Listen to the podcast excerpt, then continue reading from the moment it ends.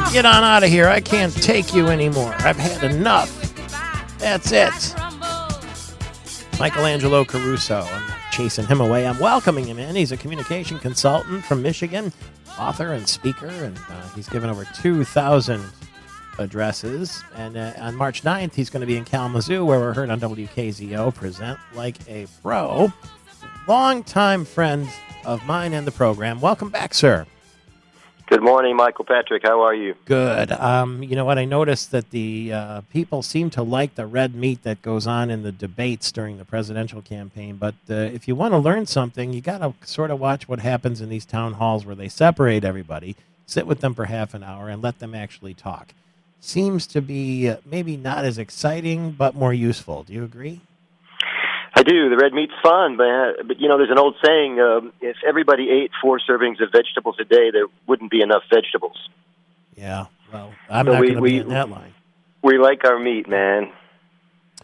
At the same time, um, what are we learning from the way people get hot under the collar, or they get animated, or they're under the pressure? Maybe there is something to learn from that. Yes or no?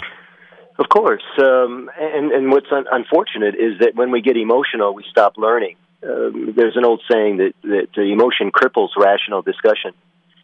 The media has known this for a long time. You know that that uh, friction and and conflict sells. That's why uh, the headline's usually something that's going to grab you by the shirt collar and pull you in the in that direction.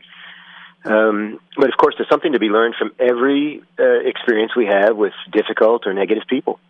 If you are passionate about what you do, isn't it um, difficult to not be emotional? Of course, that's the trick. Is that, and that's why it's usually people that we care about who bug us the most. You know, total strangers, you can kind of rub them off a bit uh, and put, you know, move them away psychologically. But if it's someone you live with, they know not only know exactly how to push your buttons, they they, they get really good at pushing them. So why do they do that? Well, part of it is um, that they're not aware that they're doing it. Some, you know, people are honoring their own scripts before they honor yours. And so uh, it's not just uh, always ad hominem. A lot of times uh, someone just has a pet peeve, right? And to them it's not a pet peeve. It's the pet peeve is for you. you know, for them it's just a habit. And so uh, that's what happens when the when uh, the two people interface is that one's seeing it through one the, the uh, incident through one lens, and the other is looking at it in another way.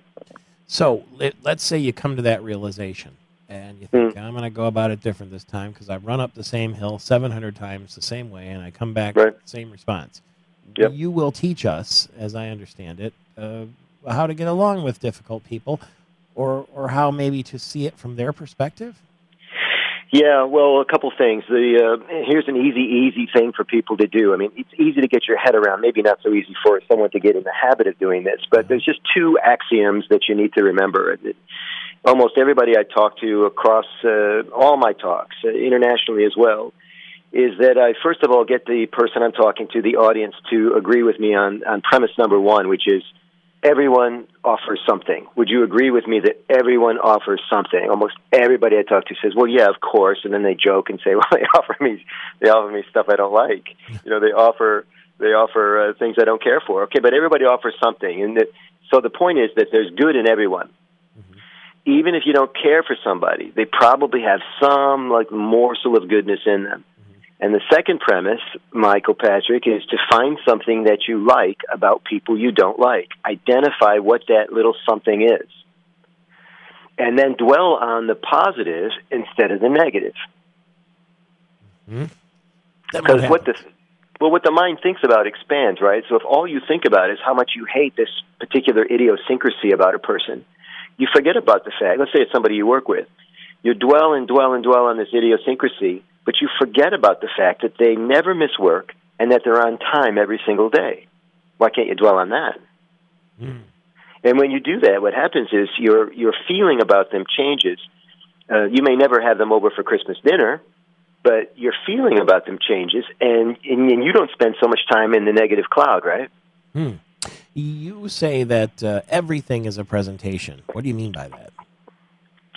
Well, um, let's use this very technique that we're talking about when when when you're giving a business presentation, and you give presentations every time you're on the air, uh, micro presentations over and over and over again, and and uh, what happens is you're looking now for nuances. Let's say somebody in the audience asks me a question that I don't care for, maybe a question that puts me on the spot. Yeah. And the, you know, the presidential candidate should be thinking about this right now. Is that uh, first of all, that person has something. There's something about that question that we can use to our advantage. The, the, the problem is thinking in real time and not becoming emotional about it, so that we can take advantage of that question. Some of the greatest comebacks in political history uh, took place when the political candidate was able to keep his head. Remember Reagan's great quote about age?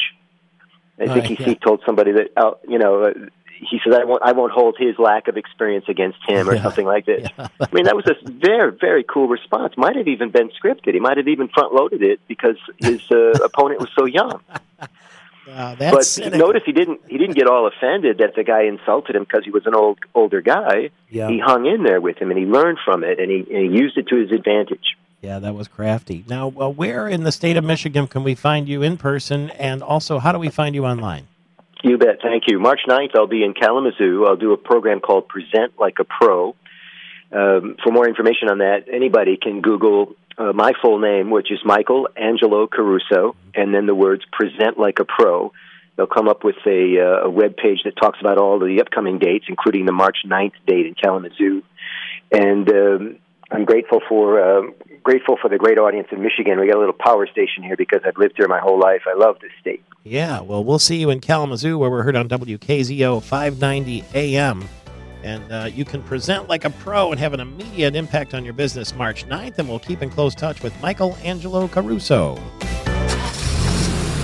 Get ready to fall in love at Firekeepers this February. It's the Power of Love GMC giveaway Saturday, February 27th. You could win one of four new GMCs. How does a shiny Acadia crossover sound? Need more room? There's a Yukon SUV.